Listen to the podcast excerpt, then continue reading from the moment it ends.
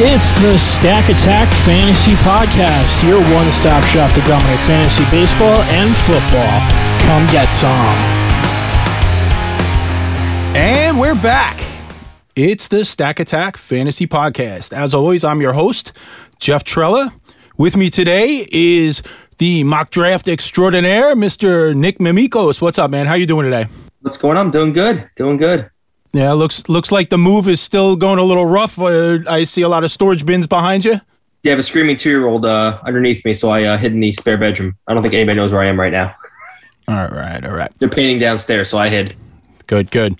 Uh, any distractions today? You, are you in the middle of any mock drafts while we're doing this right mock now? Mock draft Army tonight. Fantasy Land, first night. Okay. I'll be in it. I'll be in it tonight. And then tomorrow, uh, got a A L-only auction draft with Scott White, C B S, and them. Okay, nice. So, that that's tomorrow?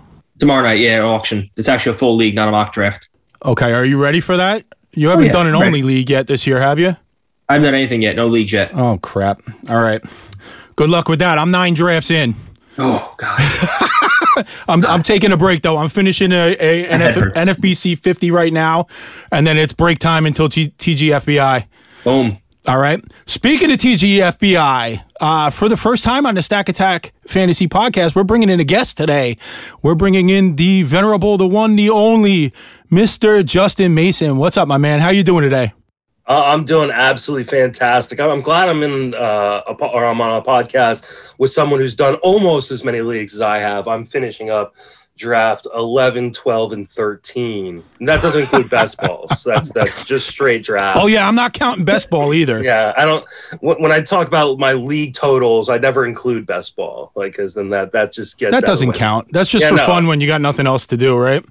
Well, I mean, I, I like best balls, and, you know, they they can be a good way to make some money and stuff. And especially if you like cheap drafts over on Fantrax for like ten bucks.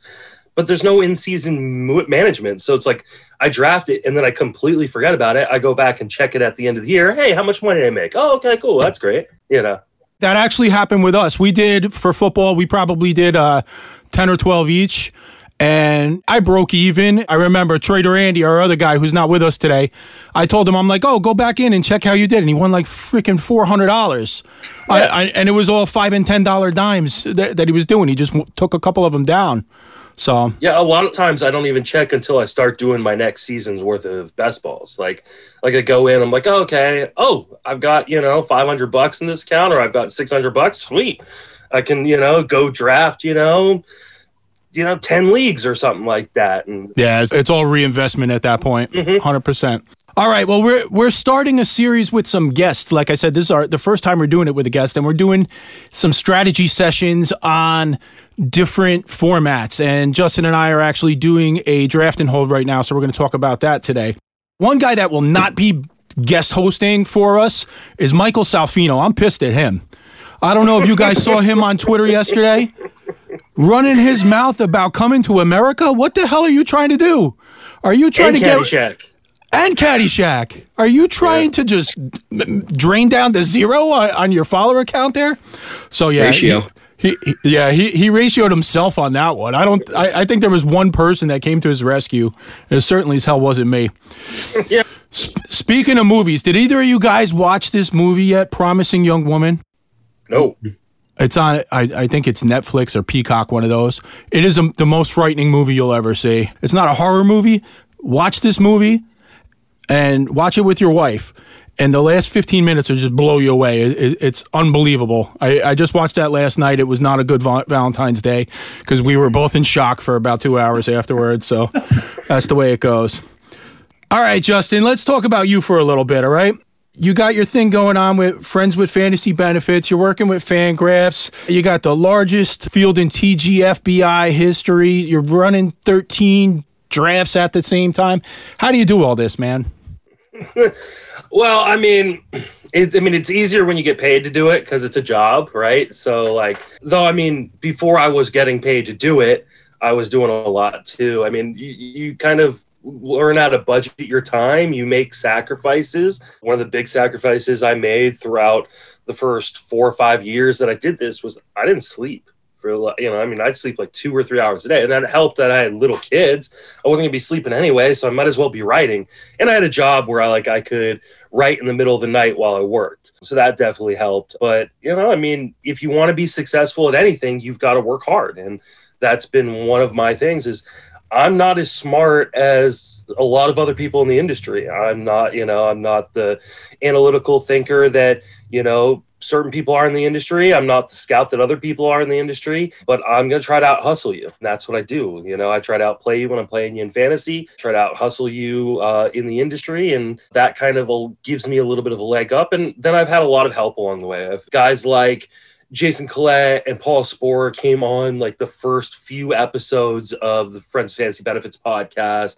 You know, guys like Paul and Laura Michaels and Howard Bender and Eno Saris took a big interest in me as I was kind of getting going and took me under their wing and taught me a lot of things. Uh, and so like, as much as it's been a lot of hard work, I've also been really lucky to have made connections with people in the industry who helped me along the way. So, but it, it's been a fun ride.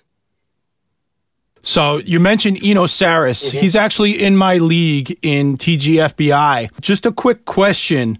Uh, what's up with him murdering you on a T-shirt, man?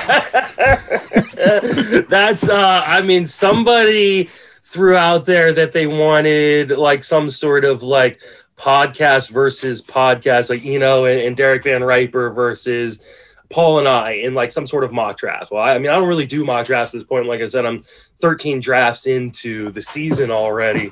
Someone made like uh, the Anchorman reference of Steve Carell's character killing someone with a pitchfork or a trident or something like that. And it just spiraled from there. And of course, RotoWare got involved. And anytime RotoWare gets involved, there's going to be a T-shirt. So, you know, the picture of it that Kenny from RotoWare drew is my profile picture on Twitter. So you can go check that out at Justin Mason F W F B.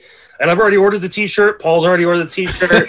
um, it'll probably be the best-selling Justin Mason shirt ever because three people have ordered it. So, uh, um, but yeah, no, I mean, that guy at RotoWare, man, he does just amazing work, and he does it so quickly.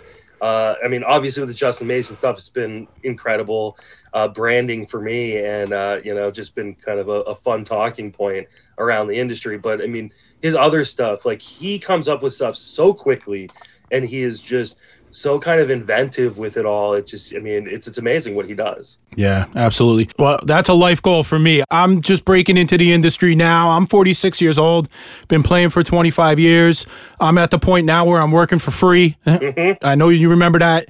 My goal is to have a deal with a company to put my ugly bald mug onto T-shirts just like you, all right? So.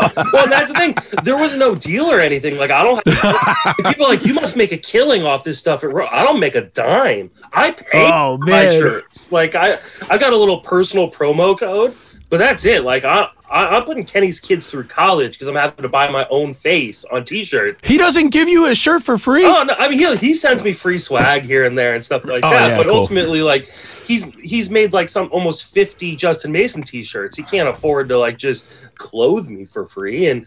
And like, but it was never like a, like, hey, um, you know, we should do this together. And then we've done some collaborative stuff. Like there's a T G F B I shirt that you can go pre-order right now. Um, so we collab on that and stuff. But like the Justin Mason stuff, like I don't, he, he sees something I tweet or something my wife tweets. And then all of a sudden it's on a T-shirt. All right, cool. All right, guys, we're going to do something fun before we get into the meat and potatoes here. We're going to play a little, uh, little stupid ten question uh, game show. Cool. Get to know your expert. All right. Like I said, Justin, and you could tell already, Nick doesn't speak unless spoken to. All right. So I'm going to ask you guys a series of ten questions, and I will arbitrarily give points that are absolutely meaningless, and we'll see who wins at the end, and you'll win absolutely nothing. All right. Got me nervous now. All right. Nick, you're going to go first. All right. Because yep. That's just what I picked. Okay. All, all right. right. Ready. Favorite fast food spot? Oh, God. Five Guys Burgers and Fries. Oh, no. In-N-Out Burger, man. I'm I love sorry. that place. If In-N-Out was over here, I would go there every day. Yeah. I mean, I, I didn't even grow up in, in California, but I, I would, whenever I'd come out to California, it's like the first stop as soon as mm-hmm. you get out of the airport. Mm-hmm. Absolutely. I've never been to California, but my sister got engaged in an In-N-Out, so I guess it's all right. All right. So I'm going to I'm gonna award Justin five points on that round, yeah, okay? That's well deserved. All right. All, All-time favorite athlete, Nick. I'm a Jeter fan. Jeter. Uh, it's uh, it's Darrell Green for me. I mean, what he did, I'm, I grew up in Washington, D C. Uh, I met him when I was ten years old. It was like the highlight oh, wow. of my life. Uh, dude was just amazingly fast, was the you know considered the fastest athlete in sports, uh, you know, at the prime of his career, was an amazing tackler, returner. Yeah, I mean, I love Darrell Green. All right, so we're going to go ten points to Justin on that because he said more than just the name, and he met him. So He met him. Nick, you're, Nick, you're you're losing pretty bad here. Behind. All right. All right, make it up on this one. Right. Best pizza topping. Ooh, pepperoni. You got to go pepperoni, especially with Jersey. Jersey's got the best pizza. I don't know okay. what Chicago does with their pizza. New York got some decent pizza. It's a casserole. Thank you. I went to uh, Saint Lucia for my honeymoon, and I almost puked having their pizza there. It was d- disgraceful. uh, the answer's bacon. Bacon is good on anything. And, like, don't get me wrong, love pepperoni, but you put bacon on anything, it instantly makes it better. You can wrap bacon on meat, you can wrap bacon on vegetables, but you put it on a pizza, goes with the cheese, the sauce. It's it's like the perfect topping. All right. Uh, Justin had the right answer there, but five points to Nick oh. because New Jersey pizza's better, so that that's it. All right. Next question, Nick. Parks and Recreation or The Office? Which show? Oh, Office. Okay. Favorite, Favorite character? Steve Carell. Still, uh, okay. Still quote. Yeah, the, the answer is The Office. Uh, I do love Parks and Rec. I also just started, or I just finished my first run of Community. That was really good. But the answer is The Office. Uh, but the best character is Dwight. Dwight is what, like, I understand, like, Steve Carell is, you know, the center of the show. But Dwight is what makes the show entertaining. Uh, he is the conflict. He is the antagonist all throughout the series. And in the end, he's kind of like the hero. Gets married. It's, you know, a huge deal. So, yeah, no, the answer's Dwight there. Okay, well, I'm going to award no points on this. The correct answer was, in fact, The Office, but the best character is Kevin Malone. Absolutely, one hundred percent. Laugh at every word that comes out of his mouth. When he drops the ch- the vat of chili yeah. is the most tragic moment in television history. All right. Nick, dog, cat, or no pet? I'm a dog fan. I have a dog. My wife has a cat. I love my dog. So you have a cat also? I have a cat, unfortunately. My wife okay. did not hear that comment. I have a cat and a dog. My dog okay, is the, my best friend. I love my dog. The, the the bench will take the cat into consideration no, in addition no, no consideration. With the dog. Cats, nope. You said cat, so it's under consideration. All right. Well, here's the Justin. thing. I've got a cat too, but the answer's dog. My wife will not let me get a dog until my youngest is out of diapers because she doesn't want to clean up crap from two things at the same time. Uh, and it kills me because I want a dog. I've only since I've you know been with her, I've only had cats. So now we're talking fifteen years. Of these cats, which are awful. Cats are awful pets. Uh, they don't love you. They just want nope. you for food. They scratch oh. you. Um, you know, they, you know, either shit in a box, which smells, or they do it outside, which is even worse, and you don't know where it's at. It just smells. Yeah, cats are the worst, but I, I have one. And may I add, I just bought a house with a half an acre, and I went from five times less the size, and now there's shit all over the backyard, and we have snow everywhere, so I can't find anything right now. Yeah, no, but you'll be finding that for well, years. It's worth it. It's worth it, though. All right, so I'm going to award five points to Justin out of sympathy because it, it, his came from the heart, and I, I feel bad for him that he's got a damn cat living in the house. He needs a dog. All, all right, Nick. Chance to make up some ground here. Um, best sports movie. Ooh, ooh. Um, Angels in the Outfield. Okay, interesting. We'll go them. Hmm. Uh, I'm gonna go Rudy. Rudy's like the dream, right? You're a nothing guy that works his butt off, and you become the hero of it. Uh, you know, and no kid that didn't watch Rudy. You know, when they were a little kid like I was when it came out, like didn't want to be Rudy. I actually had a friend who went to the University of Notre Dame. First day of practice, he went up to Tyrone Willingham and said, "You seen the movie Rudy? That's going to be me." He got cut later on, so it didn't work out very well. But Rudy is an inspirational story. Absolutely love it. Notre Dame, one of my favorite uh, colleges out there. So, yeah, I'm going Rudy. All right. Justin made some great points, but it's baseball season, so Nick gets a point for that one. Oh. All right. All right. Which are you buying? Dogecoin or the Dodgers to repeat as World Series champs? Oh, I mean, that's easy. It's it's the Dodgers to repeat as World Series champs, and that hurts my heart and soul being a Giants fan. I don't like that. But they've got just an absolutely stacked team. You know, they're going to battle mm-hmm. it out with the Padres and uh, probably the Nationals and the Mets and whatever crap team comes out of the Central.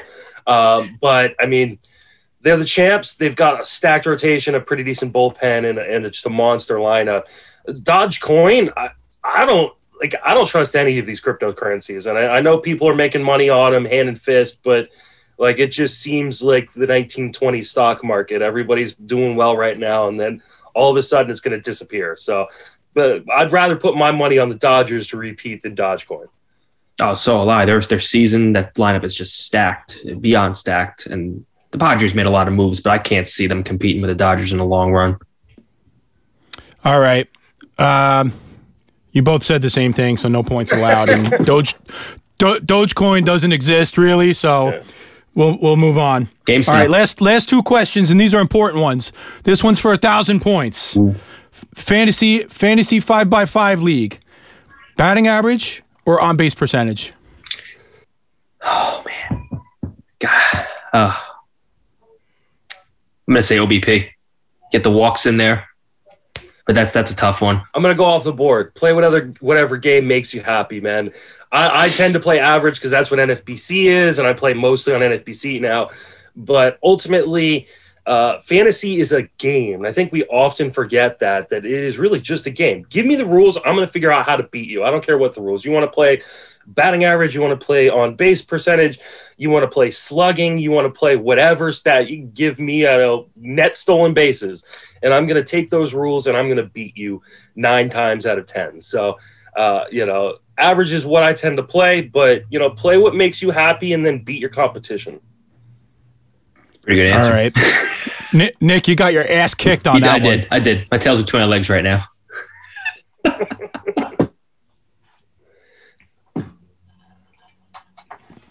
All right. So I forgot to keep score, and we're on the last question. So we're going to make the last question worth twenty thousand points, and this will decide the winner. Woo! All right, Nick. All right. Pete Rose, Hall of Fame or nah? Oh, he's a Hall of Famer. Okay, that was with conviction. Pete Rose has got to be. He's got to be. Yeah, I mean, here's the thing. What is the Hall of Fame? Mm-hmm. It's a museum. It's a museum to baseball, right? And so saying that we're going to eliminate bad parts of our history mm-hmm. is a disservice to the people who are going to come after that don't know who Pete Rose was. I think it's important that we talk about who Pete Rose was, one of the greatest hitters of all time, but also what he did that got him blackballed from Major League Baseball. But he needs to be in the Hall of Fame. So do all these guys who are in the steroids era, yep. you know, and all the, you know, as much as I don't like Curt Schilling as a person, he probably should be in the Hall of Fame if his statistics warrant that. Don't eliminate the bad stuff. Talk about it so that way these mistakes aren't repeated over time. Bloody sock and everything. Mm-hmm. All right, Nick, you lost. Yeah. You lost. I was trying to get you to talk more, but Justin talks enough for both of yeah, us. So yeah, no. there, I, I told there, you it's going to be the longest episode you've ever had. It's a great answer, though. I agree one hundred percent with them. Bonds, put them all in. I mean, they're the best players at the positions. Home run champion. You have the hitting champion. Bloody Red Sox against my Yankees. That hurt. Still hurts. My my my my take is pretty simple. Like, I like to see home runs. I like to see strikeouts. I like to see the the game played at the absolute highest level. You know, I, I, I was a I played on a state championship team. I was third team all state baseball player in high school. And if somebody would have gave me a needle, I probably would have taken it. But it wasn't available to me. Times those times. Yeah, you, you know, it was it, available it, to every major leaguer at that time. None of them hitting seventy-three yep. home runs. So. Uh, I mean, it, it's like, don't get me wrong. Like, did he lengthen his career and make it better because he used steroids? Absolutely. I have no doubt in my mind he did that. But at the same time, like, that's what happened. We're not taking guys out of the Hall of Fame that used amphetamines back, you know, before, you know, nineteen sixties, nineteen seventies. Like, I mean, why would we like care about something that wasn't illegal in baseball? Baseball profited from base, steroids era saved baseball in the nineteen nineties. And these ninety-eight. Yeah, these writers that act like, oh, well, there, there's a morality clause. Where's their morality when they were right about, you know, these home run races, full well knowing something was going on? Like, people shouldn't be mm-hmm. able to hit like this uh, on a consistent basis, and not to mention the entire league hitting like this. All right. All right.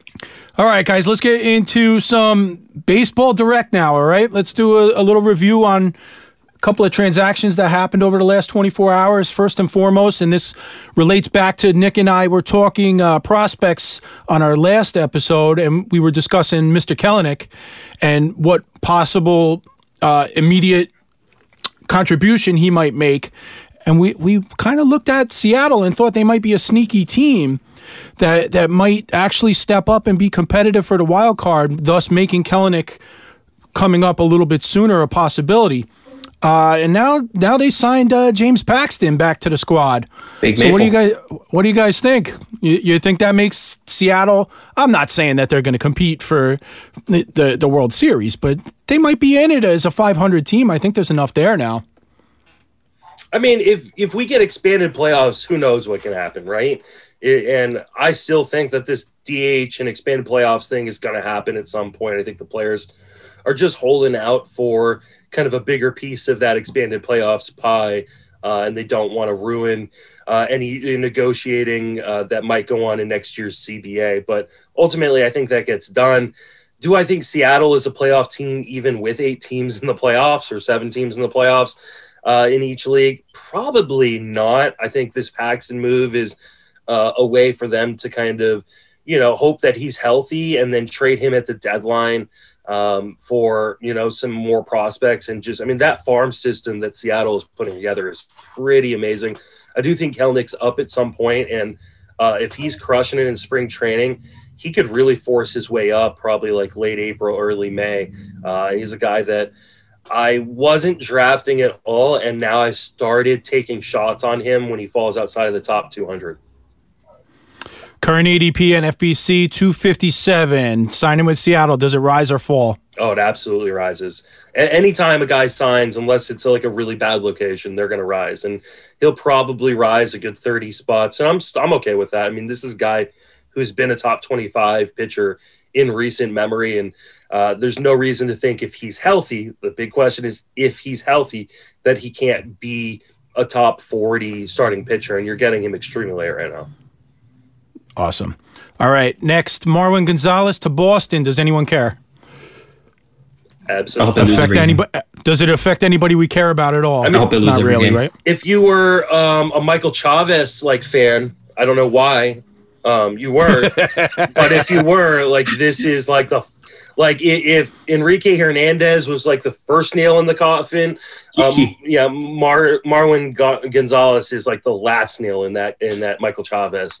Uh, coffin. So, yeah, I mean, you, you should not be interested in really any of them. I mean, unless you're playing like, if you're playing in N F B C, he's like eligible at first, second, third, and outfield, I'm pretty sure. So, like, if you can get him extremely late and he's a guy on your reserve list that fills a lot of spots for you, fine. But I don't know that he's going to get enough playing time to matter. All right, that was about forty-five more seconds than I expected on Marwin Gonzalez. I told you, was gonna, so. I told you I was going to take you guys longer than you've ever gone. All right, all right, all right. I have a feeling you're going to rant about this one a little bit. Today we get C J Cron to mm. Colorado. I like it. I like you have it. To, you have to like it. There's big home run potential there. Dude's going to smash like eighty home runs there. My my my biggest concern is who's going to miss out on this. Uh, you know, is this going to going to cost Hampson or McMahon so, some at bats? That th- those are the, some guys I've been kind of holding on to, and I think they may they may lose a little bit of rotation on that. What do you think, Justin? I mean, I think McMahon's probably pretty safe. He's going to slide over third, fill that spot that Arenado left. Uh, I, if it hurts anybody, it's going to probably hurt Hampson. They seem to really just absolutely hate Garrett Hampson. Um, and, I mean, I get it. I don't. Maybe he slept with the the uh, general manager's wife or something like that. I don't I don't know what's going on there, but uh, they just never give the kid run. This is just going to be frustrating is what it is. And, I mean, I like Cron in Colorado if he actually gets on the opening day roster. It is a minor league deal. Um, and the Rockies are just a team to keep him on until the last day and then cut him. So uh, I don't know that I'm going to draft him where he's going to end up going, because I think people are going to start taking him in the top like one seventy-five.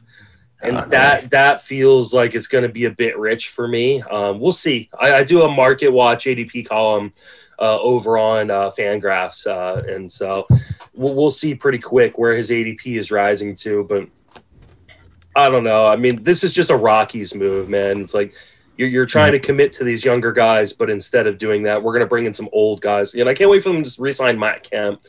And just, you know, completely yep. block off like Raimel Tapia, Gary Hampson, uh, Hill, Hillier, and all those guys.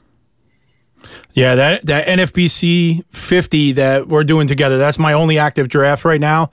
As soon as I saw the news, I signed in to see uh, where we were at and and where I wanted to cue him in, and he was picked that very pick oh, yeah. that was on the clock at that moment. Yeah, that I mean, that always happens. Like it. I don't know if it was draft him in with you or if the, it's a different draft I'm doing right now, but like the Mark Melancon news broke about him signing yep. in San Diego, and I was on the clock. I was like, all right, Mark Melancon, come on down. Like yep. you just, you know, that, that that's the awful part about slow drafts is, you know, news is going to break and things are going to change a draft dramatically. I did a draft with a bunch of other podcasters recently, and like I was looking at one team like right after the draft. I was like, wow, this is a really good team. And then like, three weeks later, I'm like, oh my God, they're screwed. Like, there's no way. It's like signings happens, trades happen, and all of a sudden they went from having this really deep roster. Like, I don't know if they've got enough outfielders to like start the season. So, you know, that that is uh, that is the peril yeah. of uh, of slow draft sometimes. All right, all right. Let, let's get let's get a little deeper into uh, talking about draft and hold strategy session today. All right, I'm actually uh, breaking news. I, I I got an opportunity. I'm starting uh my my first column is going to hit tomorrow with Creative Sports. Todd Zola gave me an opportunity, and I'm actually putting together an article on this subject right here, which is draft and hold strategy.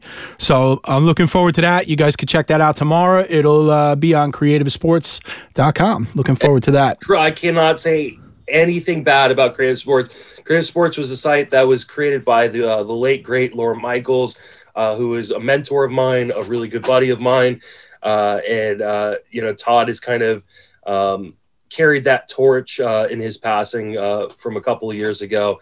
Uh, and so that's an awesome opportunity. And if you're ever looking to write uh, and you want your, you know, foot in the industry, uh, Creative Sports is a great place to do that. They, they kind of mentor a lot of new writers um, and give them an opportunity to kind of get their name out there.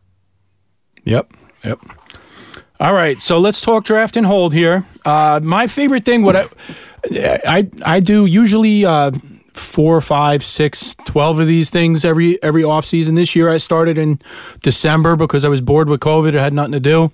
Um, but I use this mostly as, not, not to try to make money off of it, but I use this as my strategy to get ready for draft season and get ready for my home leagues for this year for T G F B I and anything that's really, truly important to me. I think that this is the best way to kind of walk through the player pool. The one thing I do is I do it in partnership with uh, with our guy, Trader Andy. He and I do a team together. And it, what it does is it kind of forces a conversation just about every player, six hundred plus deep, through the entire player pool. Yeah, I mean, that is the beauty of draft and holds is it's a cheaper way of doing a really like deep mock draft almost. Uh, you know, people actually have money involved and it's played out, you know, played out through the season. So it's not a mock draft, but um, if you're anything like me and you're playing in big money leagues later on in draft season, this does, it gives you such a good understanding of the player pool um, and really an understanding of where certain players are going to be going. Obviously I like to do at least one a month up until yeah. March. Now, this year I've gone a little bit overboard on that. Like I said, I've done thirteen of these things. Um, so, uh, you know, but that's largely because I can and I'm bored. Um, so, uh, but yeah, I started my first one in October. Um, and I've, you know, done, like I said, I'm I'm finishing, a, I just finished uh, my eleventh, and twelve and thirteen should be done here in the next few days. So, It's yeah, it's a great way to learn the player pool. It's a great way to kind of learn what positions are shallower than others. Um, yep. You know, I came in with some preconceived, uh, preconceived notions on certain positions maybe being deeper than others. And then I was like, oh, wow, second base is actually a lot deeper than I think people in the industry give it credit for. And relief pitcher is an absolute mess. Uh, mm-hmm. And so, like, it really kind of lets you tune into not just, like, how deep certain positions are, but, like, where players are going to go and where the runs are uh, and where the huge drop-offs are. All right, so I'm going to put you on, I'm going to put you on the uh, spot for a second here. So I'm in this league with you, and you're talking about how relief pitching is an absolute mess, okay? However, I think that this is the league that the first relief pitcher that you took was Mark Melancon. It was. Well, I think this was the one I was talking about. I was on the clock um, yep. when uh, when he signed in San Diego, and I took him. Now, see, this is funny that I'm talking to you guys about this draft because this is unlike any other draft that I've ever done. So I started this draft and the other draft that is still going on um, right around the same time. And so this one's a fifteen-team draft. The other one's a twelve-team draft. And I went, I'm going to try something I've never done in an actual draft. I've done it in mock drafts, but I've never done an actual draft. And I want to try pocket aces. Um, it, it's a strategy I don't really like. I don't know that it is – Uh, I, I think it leaves you with a lot of deficits in a lot of different areas, but I know some really smart guys in the industry, including like my buddy Bat Flip Crazy, who's a big pocket ace, pocket ace guys, a lot of other smart guys in the industry really pushing the pocket aces. So I went, you know what, I'm going to try this out. So, uh, but with that, you, it's hard to do, you know, ace, ace, and then take an early closer, which is typically what I like to do. I like to get at least one locked in guy Uh, you know, in the fifth round, fourth round, something like that, and then kind of wait and pick and choose my other ones. But in this one, because I did the pocket aces, I couldn't really do that. So what I did do was pretty much take what I took Mark Melancon uh, in the thirteenth and Archie Bradley in the fourteenth, and then kind of, uh, you know, what we're in the seventeenth or eighteenth round right now. I'll take some other shots. we're, we're, we're, Papa, we're in the twenty-third round, oh. and you still don't have a catcher. I'm okay with that. I, um, I was I was on a podcast recently, and we were talking about another draft I did. Uh, or I was talking about a number of drafts I did because uh, I'm in like four different drafts with Rob DiPietro uh, from the Pull Hitter podcast. And he was all, he goes, of these four drafts that you and I have been in together, you have twelve different catchers. I don't care yep. about catcher unless there is like a guy that falls, you know, early that I really like. A Rune Muto falls, you know, deeper than he should, or a Will Smith or a Sal Perez. I just don't care about catchers. Like the difference between catcher like thirteen and catcher like thirty is so minimal to me, um, you know, and guys all the time get hurt. Catcher is the most injury prone position outside of pitcher. And so, like, I don't want to invest a lot of resources in catcher. There have been drafts I've done, you know, fifty-round draft and holds where I don't take a catcher until the fortieth round because I just don't care. You know, I'm, I'm, you know, I have a really good understanding of the player pool. I know where my my guys are. I'll end up with a lot of the same kind of catchers throughout draft season, but ultimately, you know, it just doesn't matter that much to me because you're talking about guys who are often not going to play more than three or four days a week, have a, a propensity to get injured, unlike other position players in the field. And it's just a kind of a scary position to invest a lot of draft capital in. Um, all right. I, I can't disagree with you. Um, let me ask you a question then, be, being that you don't care about that. Are you one of these guys? I am. That makes a spreadsheet, figures out their, their targets per category and and is taking a projection model and putting it into that and just trying to trying to break down where you're at per category as you're going through the draft, or you're just kind of winging it with these and, and and letting it fall as it may? In now in like some of my auctions I'll do that because you've got a little more time in between pick, or in some of the like my more expensive or more important slow drafts I'll do that because you've got the time to kind of do that. I'm pretty good at doing it in my head. I can look at my roster and go, okay, I need some speed. Oh, I need runs scored. Oh, I need some strikeouts. Like I, I can pretty quickly in my head just look. And so a lot of, with a lot of these slow drafts that I'm doing, they're fifty bucks, one hundred bucks, one hundred fifty bucks, something like that. I'm not going to necessarily invest that much time and effort into it um, in terms of doing the spreadsheets out. Like, you know, but if I'm doing the main event, if I'm doing, uh, you know, Tout Wars, when I do Tout, um, T G F B I. Did did they invite you back? I, I I saw your performance in the N L last year. I don't know. Yeah, Todd no. still invited you back? Yeah, no, they're not inviting me back. I'm moving from N L to um to mixed auction this year, which will be okay. which will be interesting. Uh, yeah, no, that that N L Tout Wars team did not do well. Also, though, we drafted that at the beginning of March and had to keep that team through the season. And it just oh, like, yeah. All right. you know, I mean, so much changed. Like, I feel for like the mm. guys who invested, like my, my, one of my guys at Friends of Fantasy Benefits, Greg Blankenship, like he invested, you know, tens of thousands of dollars into N F B C early drafts. He does every year. Right. I mean, this is a guy who spends, you know, twenty thousand dollars drafted or whatever, you know, and like, and then finds out like, they're not going to refund like the draft and holds. And he's like, okay, so now I've got to roll with these teams that I drafted six months before. And, you know, everybody was in that situation. So it's not an excuse like, oh, that's why you finished last or that's why you finished. I think I finished tenth or something like that in Tout Wars uh, this last year. But we would all drafted a completely different team had we known what the, you know, what it was going to look like coming into twenty twenty. So, you know, I, I don't really care where I finish if I drafted a league six months in advance, unless it's like my three sport league that I do, which, you know, we end up drafting, you know, six months in advance of baseball because, you know, you're drafting three sports at one time. All right, Justin, uh, I'm, I'm going to ask you to defend a couple of picks. I believe it was the fourth and the fifth round because it's two players that I absolutely hate. And it might be because I really struggle to pronounce their names. Oh, okay. So uh, Randy Arozarena. Yeah, we we call him Arizona Iced Tea here because I, I, I love can't say Arizona Iced Tea. That's a great nickname.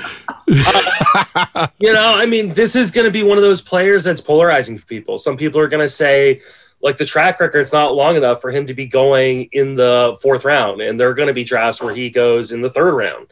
Um, you know, coming up here pretty soon, because as the main event comes up uh, and like, the, you know, some of these other, you know, big money drafts comes up, that those kind of guys get pushed up. People have their guys and they go for it. They don't, they don't give a crap about A D P, um, you know, and I get that. And usually I'm the guy that says like, I, I don't trust track record or uh, trust the guy that a long track record.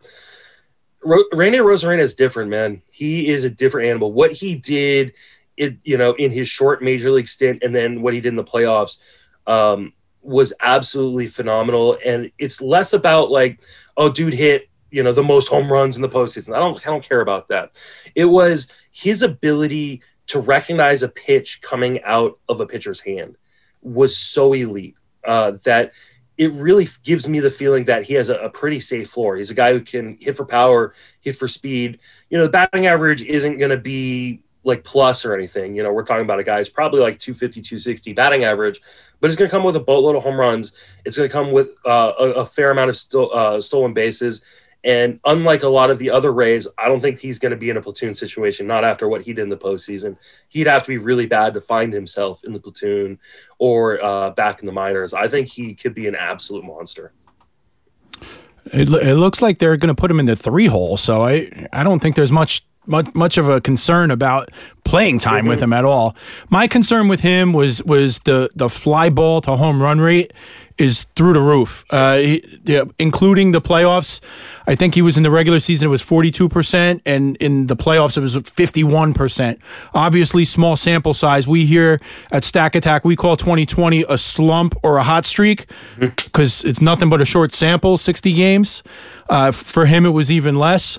Uh, but the, the gap between him and the rest of the league was almost ten percent on fly ball to home run ratio.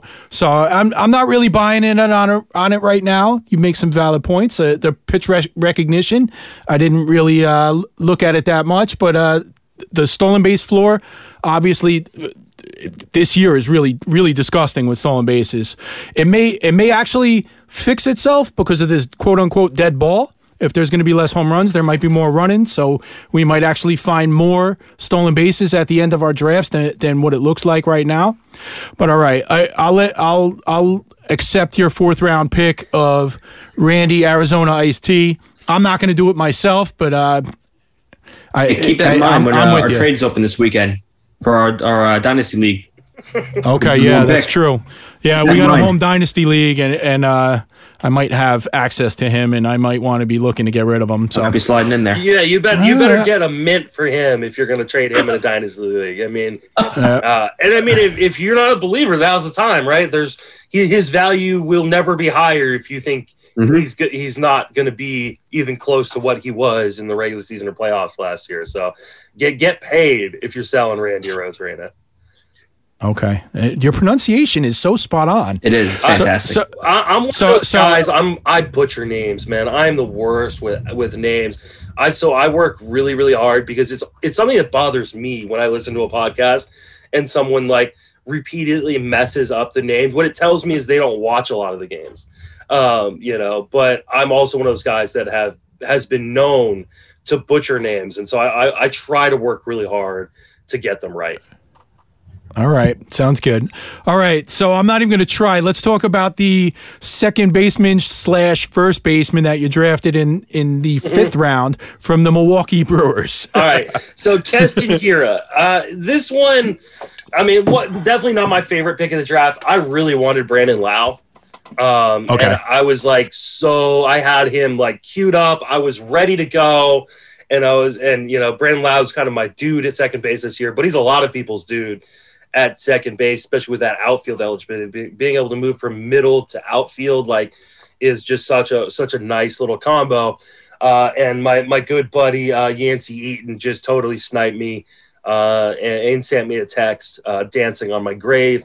Uh, so I, I ended up taking Hiura. It's my first share, I think, of him this year. Uh, you know, we know he's got power, right? We know he's got you know. some speed, not not necessarily burner speed, but we, he can steal bases, he can hit for power, and what he also can do is strike out a lot. So here's, I mean, that's kind of the difficulty. I'm the type of guy, especially in a league like this, this is a standalone league, there is no overall, so I'm okay messing with my batting average. Batting average fluctuates year to year. It, you know, a lot of things can influence it. You know, the defense you're going up against, your BABIP, uh, you know, and so there are like certain players, and I think Keston Hiura is one of them, where he, I, I don't even like to try to project the batting average on guys like that because he might hit two seventy, he might hit two fifteen. I just throw that category out the window in a lot of these standalone leagues, and I go, you know what? I'm going to hope that this is the year he pops the two seventy in the same way like Will Myers did. You know, Will Myers has been one of these guys where he's got power, he's got speed, but that batting average might kill you or it might be decent. And last year it was decent, right? And he was a really valuable player. So I look at Keston Hiura the same way. I know he's got power. I know he's got speed. I know he's going to hit in the middle of that lineup. Uh, and I'm going to hope that I get lucky in the batting average department. And if I don't, I've already planned for that. What I'm really right, intrigued great. about is um, they could potentially move him to first base with my uh, my favorite Colt Wong signing there. Yeah. And, and so that, now we get first base eligibility. Yeah, that's huge too because now he can play, you know, first, second, middle, or corner for you. Uh, gives you know one of the things you want to do in these draft and hold leagues because you can't pick up players, right? So you're stuck with the fifty that you draft. You need roster flexibility. You need to be able to move guys all around your roster. And if you look at my team that I've built in this league already, you know, I've got Keston Hiura who's going to gain roster uh, flexibility. I've got Tommy Edman already. Like, uh, I, yeah, this is the one I got, Max Muncy. Like, I have guys already through, you know, however, twenty to twenty-three rounds, through twenty-three rounds already that can move all around my roster to cover any sort of injuries that I have. Awesome. All right. That actually kind of leads into my next question uh, for you. You have set up yourself to have that roster flexibility. Now, with your bench, what kind of strategies do you use in this type of league? Because obviously the, the your your main twenty-one, because you don't care about catchers, mm-hmm. are, are the nuts and bolts of your team. But then you have another twenty-nine players that are on, on your team. They're not just dead sticks there. They have to serve a purpose for you. So what are some of the strategies that you use with your bench to make them valuable to your team? So I always want to make sure I have three players at every infield position. So I want to make sure that I've got three guys I've allocated first, second, third, and shortstop. I want to make sure I have anywhere from twenty-two to twenty-five pitchers, depending on the pitchers that have come before. So if I'm feeling really comfortable about my pitchers, I really like my pitching staff, then maybe I'll lean towards the bottom. I can even do like twenty-one uh, pitchers. I want to make sure I have four catchers. Um, so that way, you know, like I said, they're the ones who get injured more often. Uh, you know, I see sometimes people roll with three catchers. I think that's setting yourself up to be really, really disappointed uh, in taking zeros, which in spite of the fact I don't necessarily care too much about who my catchers are, I don't want to take a zero at that spot ever, uh, or any spot for that matter. And then I want to just have roster flexibility. I want guys that can cover a lot of different positions. I've been in draft and hold leagues where I could, because of injuries, I could not field like a starting shortstop. And that's like, that, that kills you. Like, the chance you're going to win one of these kind of leagues, if you, uh, if you take a zero once or even, or more than once, is really, really slim because everybody's got all this depth, right? So everybody's not going to be taking zeros, you know? And so if you end up taking a zero, you're kind of screwed. And especially if you're in an over, you know, league with an overall component, there's no way you can win overall if you're not getting production from every single spot. So for me, it's about making sure I'm giving myself depth at every single spot, so that way I'm getting production from every single roster spot. Awesome. All right, let, let, let's talk a little football strategy here. Do you do any handcuffing with your bench? Uh, here and there. I mean, there are times like, you know, this would be like a really good example of a league where I could kind of do something like that. Um, you know, I, I did wait on closer, so it wouldn't be a bad strategy necessarily to like just take a whole bullpen. Like, okay, we don't really know who the Cardinals closer is. So maybe you take every single Cardinals closer and, you know, someone is going to emerge out of that. You Eventually. Know? Yeah. Um, you know, or if you like, there are times where like, maybe I'll take a guy like, you know, C J Cron. So he, here's a, here's a good instance. Like, don't just draft C J Cron. Okay. If you're going to draft C J Cron, grab a couple of the Rockies and like, make sure you're getting whoever emerges as that starter. So make sure you get, you know, Ryan McMahon, maybe, uh, you know, get Ian Desmond and C J Cron. You know, those are guys that like, none of them are really that good, but someone's going to probably emerge out of that group as the starter. And maybe you get lucky and you get two starters and none of them have a really big draft uh, price. It's not like you're handcuffing. You don't want to handcuff your third round pick or your fifth round pick. Like, that's just a bad strategy. It means you wasted a pick if you're not that comfortable enough to just roll with that person all season long. So um, I don't think handcuffing is something you want to do, go into a draft thinking you're going to do. But as you're going through a draft and you realize, oh, okay, I've missed out on closers. Well, I'm going to I'm going to handcuff the closers I do get. You know, I'm going to take Anthony Bass and I'm going to take Yimi Garcia. Um, you know, or, uh, you know, I, I've taken, uh, like I've taken this guy, uh, oh, you know, Franchi Cordero, like, uh, you know, I took Franchi Cordero. Well, now I need to make sure I get like Hunter Renfroe, um, you know, and maybe even like a Michael Chavis or something like that to make sure I'm getting one of those guys is going to be playing in left field for the Red Sox. What, what about a situation with a prospect? Like, like for instance, let's say, Uh, Jose Abreu, you have him on your team. Would you think that using a bench spot on Andrew Vaughn, fairly early bench spot, pretty smart move? Just I think, based on the fact that if he gets hurt, this is the guy that's probably going to get the opportunity? I think Vaughn is an exception to the rule in that case because I think Vaughn's going to be up, and I think he's going to be up fairly early, and so I wouldn't mind doing that. But you shouldn't be taking Jose Abreu thinking, well, if he gets hurt, I've got the backup. Like, if he gets hurt, you just lost your fifth round pick or fourth round pick. You know, um, a situation like, um, you know, maybe like uh, I'm trying to think of a good uh, prospect, you know, where that isn't, you know, okay. For like, for instance, like Joe Adele, like people, there are going to be people who draft Joe Adele and then, you know, maybe they draft like Justin Upton. Okay. I got Justin Upton. I got Joe Adele. Upton goes down, Adele's going to be the guy, right? Well, we don't know that Adele's going to be the guy, and it looks like he might not be the guy. Brandon Marsh might jump over him. The Angels have brought in now Dexter Fowler. Like, uh, taking prospects, thinking that they might be the next man up, can often bite you in the ass because, to be honest, we don't know. We don't know what these teams are thinking. Um, and, you know, a lot of these uh, top prospects aren't on competing teams. Like, teams don't give a crap about your fantasy team or sometimes their own major league team if they're playing the long game. So, uh, you know, sometimes guys are just going to slow roast in the minors and it's just going to hurt. So I like taking a prospect here and there, but I don't get overly invested in them in fantasy for redraft leagues. All right, awesome. Justin, I appreciate your time today, man. Anything else you want to want to discuss about draft and holds before we get out of here? I don't want to hear anything from your wife. I know we told her forty-five minutes and we're O T already. See, I told you it's going to be long, longest podcast you had. Uh, no, man, I mean, uh, you can follow my work uh, on Twitter at Justin Mason, F W F B. Um, on the Sleeper and the Bus podcast, the Friends of Fantasy Benefits podcast, and the T G F B I podcast. Uh, and I write FanGraphs pretty much daily at this point. I write over Friends of Fantasy Benefits as well. So uh, I appreciate you guys having me on.